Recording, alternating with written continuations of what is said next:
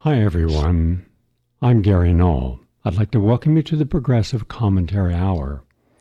We're in our 45th year of broadcasting. Each week we take a very serious topic and we invite some of the leading minds in the world to address it. And today our topic is the United States' dismal failure in foreign policy and the rise of a new geopolitical order. Now what does that mean? Well, to help break this down, from what happened in Afghanistan, what did we gain after being there for 20 years and all the people who were displaced, the people who were killed, and now the Taliban's right back where they started, except they have one of the world's largest armies, thanks to us. And how did that happen? Knowing we were pulling out, why didn't we completely take everything with us or make sure that nothing could be rebuilt? Knowing that they can get people from Pakistan's intelligence, China, and other countries to come in there and say, okay, we can fix all this. Now you got a very big army. But we did it all wrong. But didn't we do the same thing in Vietnam? Yes. Didn't we arm what would the Mujahideen that would later turn some of those guns against us or form terrorist groups? Yes, we did. What about Assad in Syria? We were talked into, convinced by the media and by the government that Assad was gassing his own people and represented an existential threat to the United States and neighbors. So we did everything we could to take him out. And had Russia not intervened, he would have been taken out. And then look at unfortunately, the wonderful population of Libya. And look what we did to their country. They were the Paris of Africa. And now look at it. And yet no one has said, you know, I'm sorry, my fault. This is all part of our dismal failure. But we're going to talk about something more current, and that is Ukraine. What have I told you that there was an effort to end the war, come to some negotiated peace settlement that Putin had put forward, and yet it was rejected? Who rejected it and why? Because they rejected it, $100+ billion has been given to Ukraine, and we don't know how much that has been stolen, and over 500,000 of its citizens, mainly young men, have been killed, as well as many, more than 100,000 Russians. Why? What would have been the goal of not coming to a peaceful settlement? My guest to answer these questions is Ray McGovern. Ray's been on this program many times. He is he's as close to a foreign policy oracle as you can get. Ray has unique insight for good reason. Aside from him serving in Army intelligence as an officer, and he served as an analyst in the CIA for 27 years under 7 different presidential administrations, starting with John F. Kennedy, going right up to George Bush Sr. Now, what did he do? Well, he was like the cipher that takes all the information from the different departments and makes a presentation. That presentation has to take very complex items and make them easily understood by a president, because Ronald Reagan, not the brightest guy in the world, didn't like things too complicated, didn't like to do a lot of reading. So then Ray gives this off, and then the CIA special advisor goes in and shares this with the presidents, right up to, I think it was George Bush Sr.'s where he ended. But since then, he has been a part of veteran intelligence professionals for sanity, to expose the way intelligence was falsified to justify a war in Iraq. And his website is antiwar.com. And, his website is raymcgovern.com, but his writings can be found on antiwar.com, the Sheer Post, Consortium News, among others. Oh, by the way, he also holds degrees and certificates in theology from Georgetown University. He's a graduate of Harvard Business School and also had a background in theology and philosophy from Fordham University. So he brings a completely different perspective to the discussion. Nice to have you with us today, Ray. Thank you very much, Gary. Ray, I'm going to turn it over to you to go into greater depth about the whole idea of our foreign policy debacles and why we just keep doing the same thing over and over again when we're supposed to have the best and brightest at the State Department, Defense Department, and all these support groups, all these NGOs. You're talking about possibly hundreds of thousands of people with different contracts who are giving input upon some aspect of our foreign policy. Why in the dickens do they keep getting it wrong? I mean, repeatedly wrong, from Vietnam right up till today, and yet no one is ever held accountable. In fact, one of the latest debacles, to show you how convoluted the intelligence agencies are, is when 51 former intelligence top executives, including the head of the CIA, Brennan, the head of the National Security Agency, Clapper, and other CIA heads, all signed a letter saying that it was their opinion that the Hunter Biden laptop was actually more likely not a Russian disinformation campaign. At the same time that that went out, then the public and the media kept thinking, well, then there's nothing there. There's no there there. But in point of fact, we later found out the FBI had already confirmed it was legitimate. It was real. It wasn't Russian. And yet not one of those people has come forward and said, you know something, I use my position as one of America's leading intelligence overseers to not tell the truth. And there's a consequence to that. No one does that. So it's like the CIA can get away with anything and has. I'd like for you to address some of the sins and omissions of the CIA and why it doesn't seem that anything ever gets changed. But first, I'd like to play a clip. This is a short 1-minute clip, and this is one of the people from Ukraine, one of the ambassadors with the Ukrainian delegation who negotiated the peace deal with Russia in Istanbul in April of 2022. But recently he stated his opinion publicly about how Putin was committed to bring the conflict to an end at the very beginning. And yet it was rejected. Think of the consequences that we would have had a settlement. We wouldn't have had all these people dying. We would have had destruction of infrastructure. We would have millions, tens of millions of people leaving Ukraine. So why was it rejected? Who was responsible for it? So this treaty was almost a done deal, yet it was scuttled by Boris Johnson and certainly on the orders of the Biden administration. But let's play the clip now. It's only about 60 seconds long. We'll go to the clip. I was in that moment in the group of Ukrainian negotiators. We negotiated with Russian delegation practically 2 months, in March and April, the possible peaceful settlement agreement between Ukraine and Russia. And we, as you remember, concluded so-called Istanbul communique. And we were very close in the middle of April, in the end of April, to finalize our war with some peaceful settlement. For some reasons, it was postponed. But to my mind, Putin, this is my personal view, Putin, in 1 week after started his aggression in 24 February last year, very quickly understood he did mistake and tried to do everything possible to conclude agreement with Ukraine. And Istanbul communique, it was his personal decision to accept the text of this communique, which totally far away from the initial proposal of Russia, ultimatum proposal of Russia, which they put before the Ukrainian delegation in Minsk. So we managed to find a very real compromise. So Putin really wanted to reach some peaceful settlement with Ukraine. It's very important to remember. Okay. Therefore, Ray, if you would please, share your insights about if this entire conflict could have come quickly to an end and could have been settled on terms that were very favorable to Ukraine, and yet met Russia's security concerns regarding NATO's advance on Russian borders, what is the United States' real motivation for keeping the conflict going, despite how absolutely devastating it has been for Ukraine?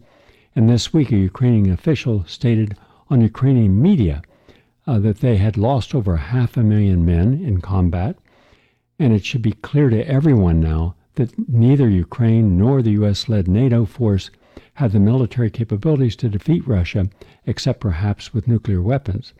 How much of Biden's administration wanted to keep this proxy war going, and that is very important. And why is it that no one in the media, no one, broke this story and challenged them on this, yet they had the same information? Gloria Nuland, Blinken, Jake Sullivan, Lloyd Austin. These are not, in my opinion, the best and brightest. They're all neocons. They're all complicit. And then, given the U.S.'s dismal failure in Ukraine, the fact that our top military command got all their predictions and expectations horribly wrong, what do you believe is the future of our national security? Take your time. The forum is yours. Thank you, Gary. Send me in, Coach. The short answer is there is a tragedy here, a real human tragedy, not just the geopolitical tragedy. We have destroyed Ukraine. We by supporting Zelensky and the people that he is beholden to, many of them proto-Nazis, into thinking that they could take on Russia. Now, before I forget, I'll just mention that Obama had his head screwed on, right? He warned during his administration that there are core interests, and that Russia had a core interest in protecting its border in Europe. It did not want Ukraine to join NATO, and that countries with the ability to protect their core interests do so, and that the worst thing we could possibly do, this is Obama, okay, quote, is to give the Ukrainians the idea that they could defeat a much more powerful Russia, period, end quote. Well, I spoke of tragedy, and the short answer is hubris, the tragic flaw of all those heroes, so to speak, in Aeschylus, Euripides, Sophocles. It's a Greek tragedy, and hubris is the name of the game. Translated from the Greek, it means overweening arrogance, and it was the downfall of all those Greek heroes, okay? The other thing is cui bono. Now, that's Latin, but most people know that means who profits from this? And that's real easy. The only people profiting from this are the people making, selling the arms, getting part of the proceeds in our Congress, appropriating still more money for arms, sending more arms, having those arms destroyed, appropriating more money for more arms. That is the military-industrial complex, so-called by President Eisenhower before he left. It was a really stern warning, his speech as he left. And important was his observation that the only thing that can prevent this, the only antidote to the military-industrial complex, as he called it at the time, was a well-informed citizenry.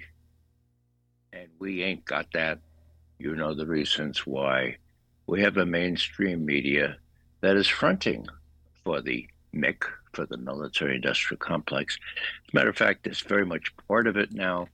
I would just repeat an acronym that I fashioned a couple of years ago, and that is actually in the dictionary now. You can remember it. If you have a pencil, you might take it down. It's the Mickey Mat. It sort of rhymes a little bit with Mickey Mouse, so you can remember it. If you have a pencil, it's the military, industrial, congressional, intelligence, media, academia, think tank complex. Mickey Mat. Why do I say media as if in all caps? Because the media is the key. This won't work without the media support, and the media has been deceiving us all along.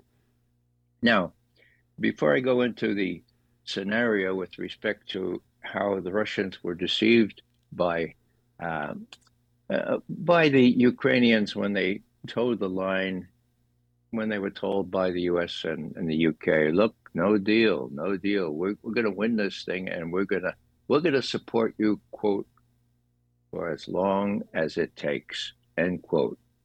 And Zelensky putatively said back, "Are you sure?" And he was told, "Of course we're sure, for as long as it takes." And as President Biden recently said on 60 Minutes, remember, we're the United States of America, for God's sake. We can do what we want. We're the strongest country in the history of the world. Got that? In the history of the world. End quote. Okay. So Zelensky bought that.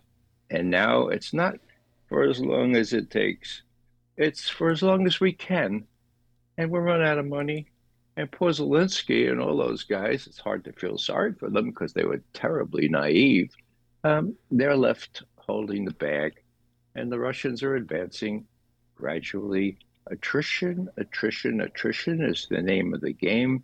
The Russians can go to the Dnieper River as whenever they wish, but they're trying to play a cautious game, lest Biden and company resort to the only thing they have left. And Gary, I know you feel very strongly about that, so I'll mention that right up front. The only thing they have left are nuclear weapons. Okay.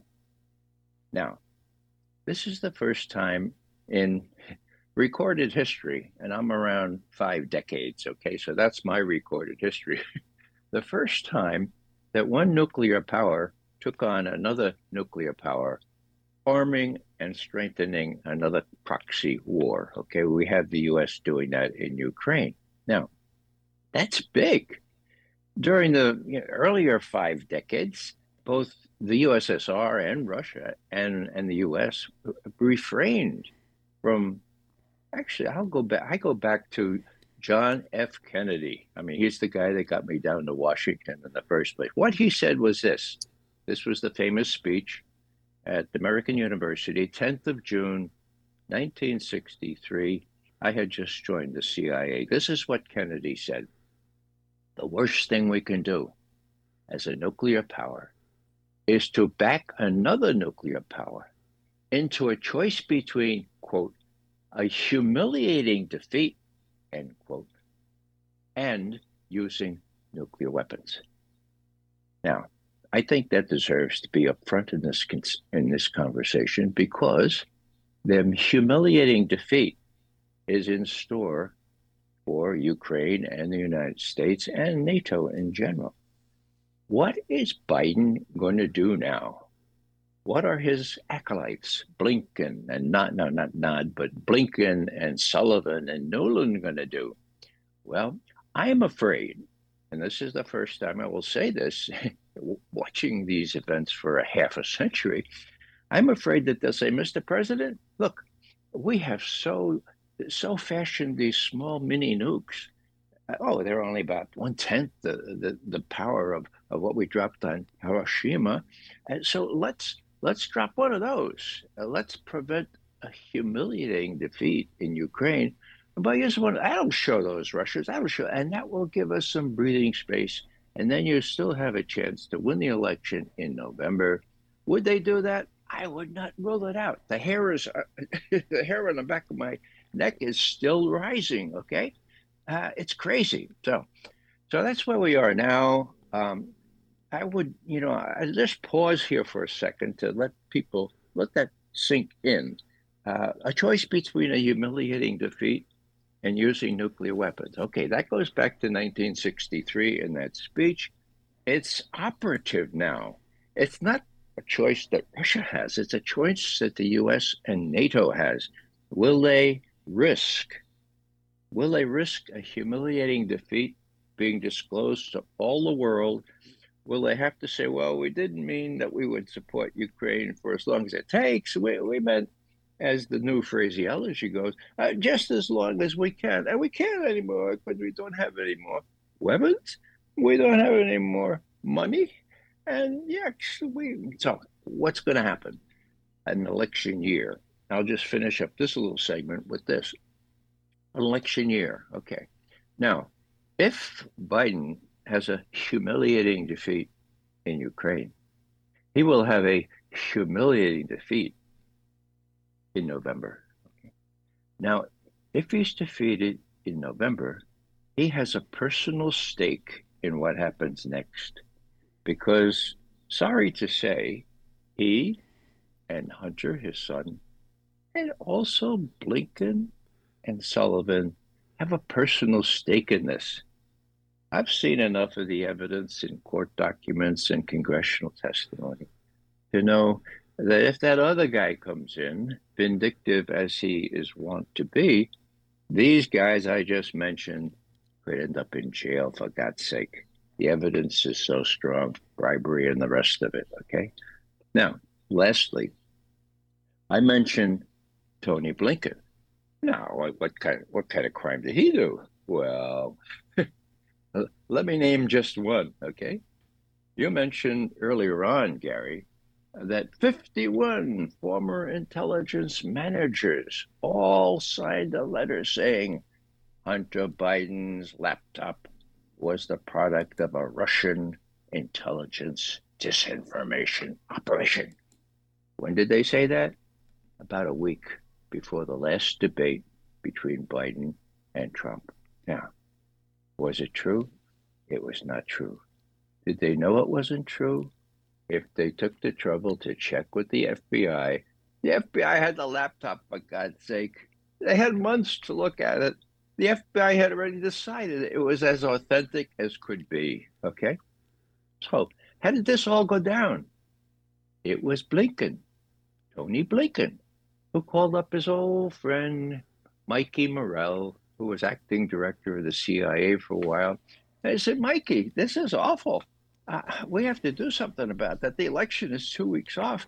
Can you round up a whole bunch of intelligence people who, he didn't say it this way, but who are as corrupt as you, and get them to attest that this is Russian disinformation? Answer from Mikey Morell. Yes, sir. How soon do you need it? Well, the next debate is next week, for God's sake. Okay, no problem. So Mikey Morell calls 50 former intelligence directors and managers of all kinds and gets them to sign on to this statement saying this operation, this Russian operation having to do with Hunter Biden's laptop has all the earmarks of a Russian intelligence disinformation operation. Okay, they get that out there. And Politico and all these mainstream media people, they fashion that, okay? And what happens next? Well, the debate happens next. And Joe Biden is asked by Trump, Mr. Biden, what about Hunter Biden's laptop, your son's laptop, which shows all kinds of bribery and all that stuff by you and Hunter? What about that? And you can remember Biden said, oh, come on. Mr. Trump, didn't you hear? Didn't you read that this is just this bears all the earmarks of a Russian intelligence disinformation operation? I mean, you have 50 intelligence directors attesting to this, including two or three from that used to be the head of the CIA. Come on. Trump, of course, no, still not wise to the ways of Washington, didn't know how to answer that. When was the election? A couple days later. Okay. So what I'm saying is that this all started with Tony Blinken calling up Mikey Morell. Now, the FBI has attested to the fact that this was all fiction, that if anybody had called them, and I imagine one of those 50 or 51 would have called them and asked, well, they knew even then, months before, that this was authentic as can be, and that laptop and what's in it is going to get Hunter and his daddy in trouble deep, as we used to say in the comic book. So they're all vulnerable. And what I get back to is the fact that this has a personal stake in this, not to have a humiliating defeat in Ukraine, in the election, and then be susceptible to prosecution from the likes of the other guy that might come in. So history is replete with examples of personal stakes having great weight in decisions of great moment. And that's why we're trying to hang in Ukraine, even though it's not the Ukrainians. It's not the Russians that are running out of ammunition. It's the Ukrainians. I'll simply close this segment by saying, look, it was in December of 2002 that Biden was briefed, and so was the public, by the National Intelligence Director. Her name is Avril Haines. And she said publicly, imagine she said this privately to the president as well, we are in very good shape. I am optimistic. I just caution here that intelligence analysts are not supposed to be optimistic or pessimistic. They're supposed to lay out the facts as they were. Well, after she said, I'm very optimistic about this spring offensive that we've armed Ukraine for the teeth. They're going to win this thing. And you know what? Worse still for the Russians. Guess what? They're running out of ammunition, and they have no indigenous capability to produce more. So, man, this is going to go great. What did the head of the CIA say? The same thing. And he added, the Russians are bloodied. They're going to suffer defeat because their armed forces are not up to par, and they'd be humiliated by what happens now. Now, bear in mind, this is January. Okay, a year ago and 1 month, that's what President Biden was told. My God, they couldn't have been more than, it was 186 degrees away from what the true situation is. That's what the intelligence community has been reduced to, telling the president what he wants to hear, because the president, I'll just say it once more, is convinced, as he said 3 weeks ago, we're the United States of America, for God's sake, the most powerful nation in the world. Did you get that? In the whole world, period, end quote. Hubris, a sense of arrogance, overweening arrogance, and the profiteering by the MICMAT, the military, industrial, congressional intelligence, media, academia, think tank complex. That's what's run this thing and run it into ruin. And I fear again, with the hair standing up on the back of my head, that these acolytes of Biden have so much personal stake in this as well as political stake that they might encourage the president to go to the last mile here. And you say, these just in, such little mini nukes. The military tells us, no, that wouldn't escalate necessarily. Just kind of do this and stave off defeat. After all, we only have about 9 or 10 months left before November. Wow. Let's break down a few things you said and give us a little more insight on those. And the context is important here. Why is it that the media has not called out all of those intelligence operatives, the heads of these agencies, for being wrong, and none of them actually reviewed the Hunter Biden laptop? So how could you be so sure of something when you personally have not seen the evidence, pro or con? That's one issue, but they haven't. And secondly, when we look at what is happening in Ukraine, we have had multiple reports and even videos of the former bag man for Poroshenko, the former president of Ukraine before Zelensky, and he laid out, very detailed, very methodical. He's on camera, he's being interviewed, you can see him, but it was not shown anywhere in the United States. And he said, we would get money from these major corporations that were involved in corrupt practices, cash, and then these would go to the main office. then I would be told how much we had to give to each legislator in Ukrainian's parliament to buy their vote. And you could only get their vote if you buy their vote. And the vote was, I think he used the figure $25,000 to $50,000, depending upon who the person was and what the vote was for. And then you start doing the math, and you thought, whoa. So an awful lot of the money that we've sent has been to buy politicians' votes. Then you start seeing when this starts to leak out, you start seeing, well, what's our plan B? This is what the bagman's saying. And he said, just, you got to pay everyone. Everyone's culpable in Ukraine. And then we've been told repeatedly, yeah, it's one of the most corrupt countries in the world. And then we find out from Gloria Nuland, just by Matt Gaetz from Florida, asked her a question, and he had no idea that what would come from this. And do we have chemical or biological laboratories in Ukraine? She's, yes, we have, I think, 23, she said, 23 or 26. But no one in the media asked, why would the United States build and support biological weapons in Ukraine, knowing that in this battle, Russia could find them, but Russia probably has their own. All these countries have their own biological weapons, when we've already signed an international treaty that we cannot engage in the development and use of offensive weapons. Then we find out that this all went blank. In other words, it was no longer a news story. Take that out of the cycle. That's not a part of our narrative.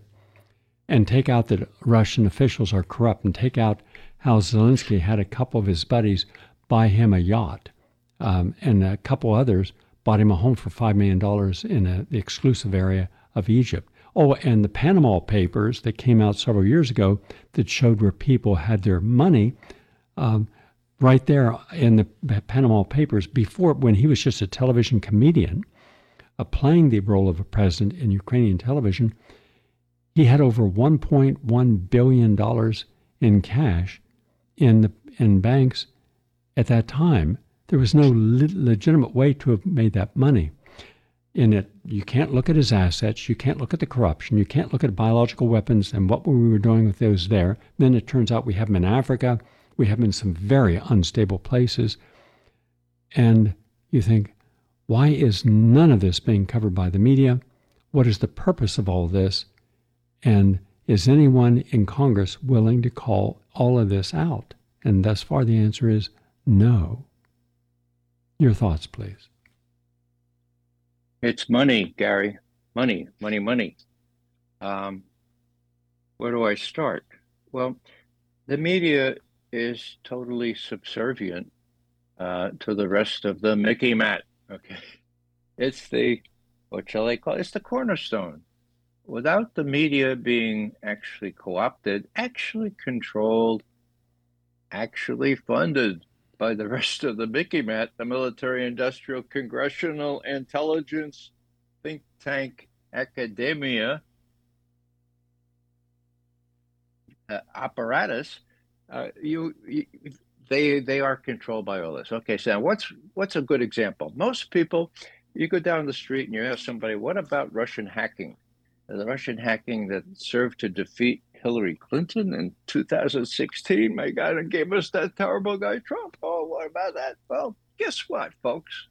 The New York Times and the Washington Post have known for 45 months that congressional testimony by the head of the firm, it's called CrowdStrike, the head of the firm that the FBI enlisted to do the forensics on those DNC, Democratic National Committee emails, they found out that there was no hacking by Russia or by anyone else, but they lied about it. Finally, the House Intelligence Committee got the head of CrowdStrike before it.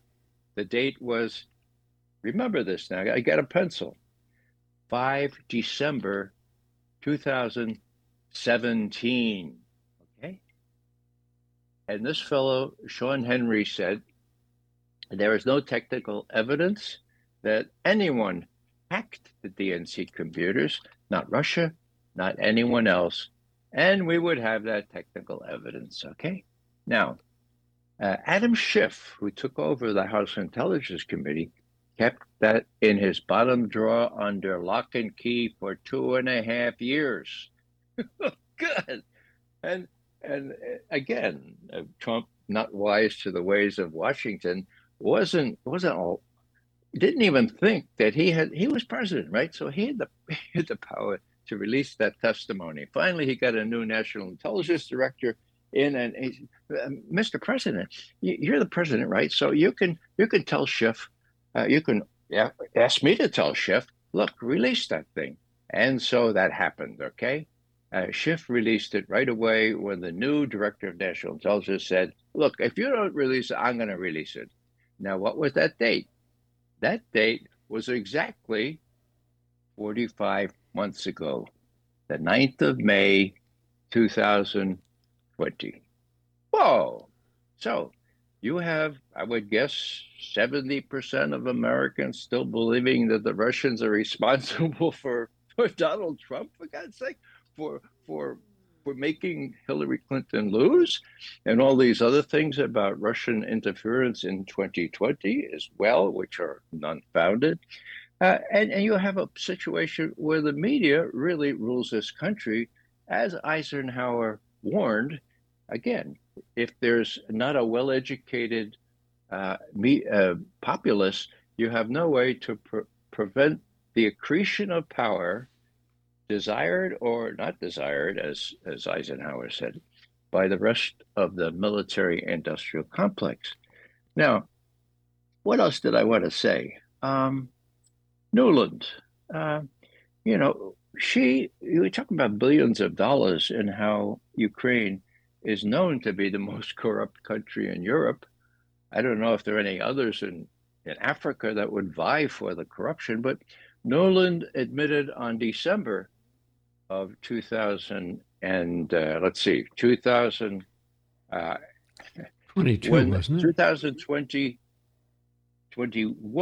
right before the invasion, she admitted that, quote, we have invested $5 billion with a B, okay, dollars in Ukraine's aspirations for joining the West, okay? That was December, the month before February 2014, when we had the most blatant coup in history in Kiev. But why do I say the blatant coup in history? Because it was advertised on the 4th of February. And it was conducted on the 22nd. So that's about 2.5. Now, McGovern, come on, advertise. It was on YouTube, for God's sake. Intercept the conversation between Victoria Nuland herself and her puppet ambassador there in Kiev at the time, Jeffrey Pyatt, naming the people who would take power after the coup and saying, oh, we checked with Jake Sullivan, Joe Biden's... Vice President Joe Biden's national security advisor, and he says Biden is ready to come in and seal this deal. If we need an international personality to do that, he's ready to do it. And so they went ahead 2.5 weeks later. Do people know that? Of course they don't. So if people are kept in ignorance, people have two jobs, for God's sake. They come home, they put their feet up, they feed the kids, and then they watch Fox News, for God's sake. So our job, and the reason I'm delighted to talk to you on such a way where I could actually say some things, is to make sure that people are aware that we are available. We're trying to tell the truth. That was our profession, at least those of us in the CIA before it became corrupted, okay? Then we can tell the truth, because almost all the information you need to make cogent judgments on the prospects for success, Ukraine against Russia, for God's sake, are very readily available from history and from open sources. And, I could go on forever, Gary. Thanks for giving me this opportunity. And then we appreciate your insights. Now to something that is also very important that is not discussed at all in most of the media, or any of the mainstream media, and that is that the dollar upon which All of our assets are based. It is the foundation of our stock market, our real estate market, our cars. That is going to be challenged in the next, I would say, maximum 24 to 48 months. And we've never had that happen before, not since Bretton Woods established the viability of the United States as the world's leading economic power. I want you, if you would please, to talk about how there's a shift in the geopolitical axis underway from the United States and Eastern and Europe to the BRICS nations, Brazil, Russia, India, China, South Africa, but now 6 other nations, including Iran, including Saudi Arabia, United Arab Emirates, Mexico, and Argentina. But beyond that, waiting right off stage and willing to come up in the next probably 12 months are other countries, as many as 21 additional countries in the world, to join the BRICS group. Clearly, at that point, that would make them the world's leading economic power, that would make them the world's largest holder of natural resources. Right now, as we speak, at this moment, if you take Russia and China together, just those two, they have up to 90% of the control over essential minerals, including minerals necessary for making satellites, cell phones, cars, the lithium batteries. And yet you have the neocons, like Sean Hannity and everyone over at Fox, chomping at the bit to say, we need to go to war with Iran. We need to teach them a lesson. And, the only person I know who looks like he was a genetic experiment between a human and a walrus, and John Bolton. And suddenly you have, he does, doesn't he? and now they want a, quote, limited nuclear war, which is not possible. And so this is where we're going. So when the day comes, and it will, absolutely, positively, unequivocally, because there's as many as 71 countries in the world that want to join Russia and China and India, using their mixed currencies, no longer using the Canadian dollar, the American dollar, the British pound, the European euro, and the Japanese yen. And those will collapse like a lead balloon, the value of the dollar. Now, mind you, with that collapse, and that is inevitable, will come a collapse in the real estate market. There'll be the enormous debt, over $333 trillion that Richard Gale and I spent a year seeing how much actual debt, including underfunded entitlements and unfunded entitlements, plus all the corporate debt, state debt, federal debt. Put all the debt together, you got $331 trillion. And then you look at our assets, or our income, which is about $26 trillion. We are the most bankrupt country in the world, 1,200% debt to our gross domestic product. But now that's still keeping the dollar powerful until the BRICS suddenly announces we're the #1 manufacturing center of the world. We supply more goods and services than any other country. And that's coming, and no one is preparing for it. No one is looking at it. We just go into some form of disquieting illusion that this isn't about to happen. Give us your perspective, because that will definitely change the world economic power. Well, Gary, it's really a sad story. The collapse in our economic interests will be accelerated by this latest brainstorm. I dare say, I think this may be Biden himself. What are we going to do about Ukraine? My God, the Congress might not give us enough money. Oh, hey, let's seize $300 billion of Russian assets. Yeah, we could do that. Does he have any sane economic advisors? We'll say, Mr. President, that would accelerate this collapse by a great deal. Okay, we can't. That's not a good. That would be shooting ourselves in both feet. Okay, Mr. President. But I dare say that's on the horizon. What I'd like to say is that BRICS is really the answer. It's more powerful now than the G7 economically. BRICS, Brazil, Russia, India, China, South Africa. Who are the two biggies? China and Russia. Now, what the neophyte, the acolytes that Biden has around him are totally naive about what the old Russians used to call, the old Soviets actually, the correlation of forces, okay? The international correlation of forces, which you really had to have a balance or else you're gonna have real danger that one will try to sneak up on the other. Now, when Biden, in some panic over Ukraine, called up Vladimir Putin and said, look, Mr. President, we need to get together. Face to face is how I do things. Let's have a summit. And sure enough, they had one in June 16, 2021. Now, I wrote a piece before that summit saying, look, what you need to know, U.S. negotiators, Sullivan, Blinken, and the rest of them, is that the correlation of forces has changed, okay? It's the Russians and the Chinese in a virtual alliance against you guys and the rest of the lily white West, okay? Well, there's no evidence that they read my piece because after that summit, Biden got up and in his press conference, he immediately said, you know, this is a quote. It's not appropriate for me to tell you what I told President Putin,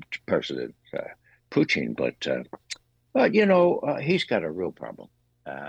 He's got a country, China, with a several thousand mile border between them and you know, they've never got along. And, you know, he knows, that is, Putin knows that China wants to be the most powerful country in that part of the world.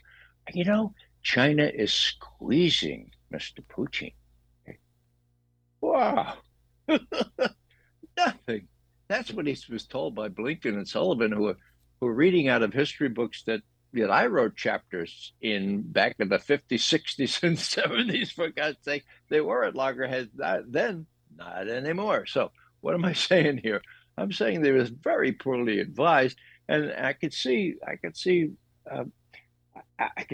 Putin looking at his advisors, watching Biden before he got on the plane to leave Geneva, saying, well, hello, what do we have to do to give this side some reason to believe that China and we are together, linked together by the hip in this free-for-all?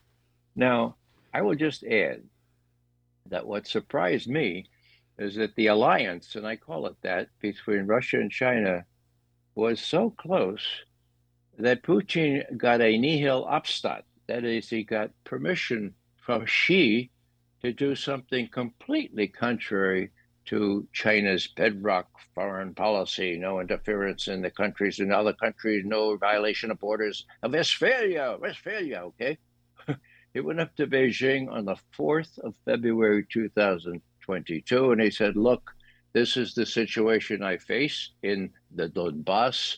They're Nazis in Kiev. Their military has been rebuilt by NATO to NATO standards. I gonna have to go into the Donbass. What do you think? And she, by all indications, said, we just started the Olympics. You're not gonna do that before the Olympics are over, are you? And so Putin, no. We'll wait till the end of okay, the Olympics, the Winter Olympics in Beijing were over the 20th of February. On the 24th, Lugansk and Donetsk declared independence. Then they signed a mutual defense treaty with Russia. The Russian Duma approved it a day later, and the invasion happened. And am I saying that it was a post hoc ergo propter hoc? Well, that's a fallacy. But it did happen very curiously right after the Winter Olympics were over in Beijing, and the Chinese propaganda actually, and you could read a lot in this propaganda.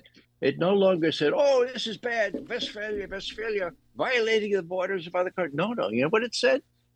Each major country has its own core interests, and when it reacts like this, well, that means it's following its core interests, and we judge these kinds of situations on their own merits. Whoa. Now, the Chinese rhetoric said that for the next couple of months. Now they're sort of back to Westphalia. But that gave me the indication that not only were Blinken and Nod and Sullivan and Nolan completely wrong about how Russia and China could be, you could draw a wedge between them and how they were loggerheads, so to speak, and to realizing, no, even on the 4th of February 2022, the Chinese and Russians signed an agreement, a strategic document that bears all the earmarks of a military alliance as well as an economic alliance. So getting back to BRICS, when you talk about BRICS, well, China and Russia are the biggies. And now, not only those five, but you have Iran, the UAE, you have Saudi Arabia, for God's sake, Egypt and Ethiopia having joined last week, okay? And so now there are 10. There are going to be still more. And the economic power of this is beginning to dwarf the G7, or whatever is left of the economic power of the lily white West. And that's going to be bringing a series of collapses that will dwarf anything in 2008. In my opinion, I've studied this very carefully. And there's one other point here, Ray, that we can close with, and that is when you hear the harbingers of screaming like Sean Hannity that we must do something, and he has no background in any of this, he is so biased, and yet he is orchestrating a whole campaign, what we must do preemptively, and just think of this is another invasion of Iraq mindset. Does he realize that Russia and China have yet to use one of the most powerful weapons they have in their cyber warfare? They haven't used those yet because they don't want to show their hand. They want to show what they can do, and they haven't even used their full armamentarium yet.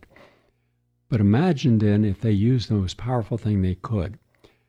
They stop selling anything to the United States or manufacturing products for the United States.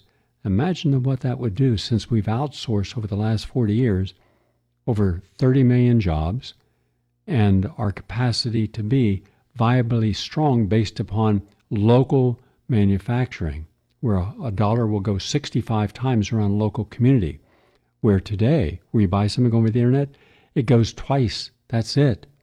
So the baker would, you buy a loaf of bread, then the person who owns the bakery would take their clothes to the dry cleaners. That person, the dry cleaners, would put some money in a movie that night. It's circulated. That's not the case today. So we have to wake up. We have to be more conscious than what we are. I don't know if the majority of Americans will be conscious, because we weren't conscious back in the Vietnam War. We weren't conscious in a lot of times in our history. But I'm confident that 10% of the American population today is aware. They are seeking this information. They appreciate what you have done and said, because you're one of the people who are not afraid to tell the truth. You're at a place in life where your integrity, your spiritual values commit you to telling the truth.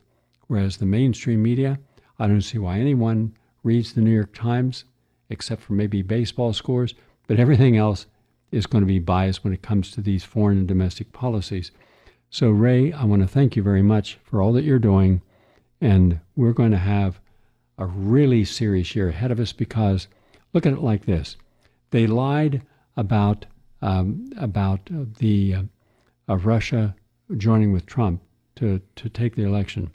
They lied about Hunter Biden's laptop. They've defended Hunter Biden and his family, even though there's incontrovertible evidence that they sold out the power of the vice president to countries for tens of millions of dollars. That's the evidence is there. They lie constantly about everything. So suddenly we're supposed to believe that these organizations, these NGOs, the politicians, the think tanks, the billionaires, they're all suddenly going to be honest about this election. There's no way they're going to be honest about this upcoming election. They'll do anything, including allowing 10 million immigrants in so they can vote. So we're going to be in for seeing some things, October surprises and other things that no one is counting upon. I want to thank you very much, Ray, for being with us today. Most welcome. I'm Gary Knoll. Thank you all for listening to the Progressive Commentary Hour, and please share this if you find that it has value and merit. Have a nice day.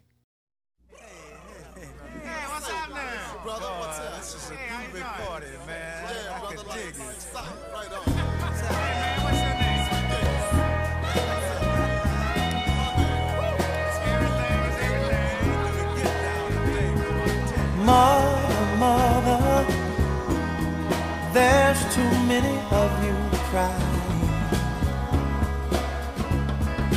Brother, brother, brother, there's far too many of you dying. You know we've got to find a way to bring some loving here today. Yeah. Father, Father, we don't need to escalate. You see, war is not the end.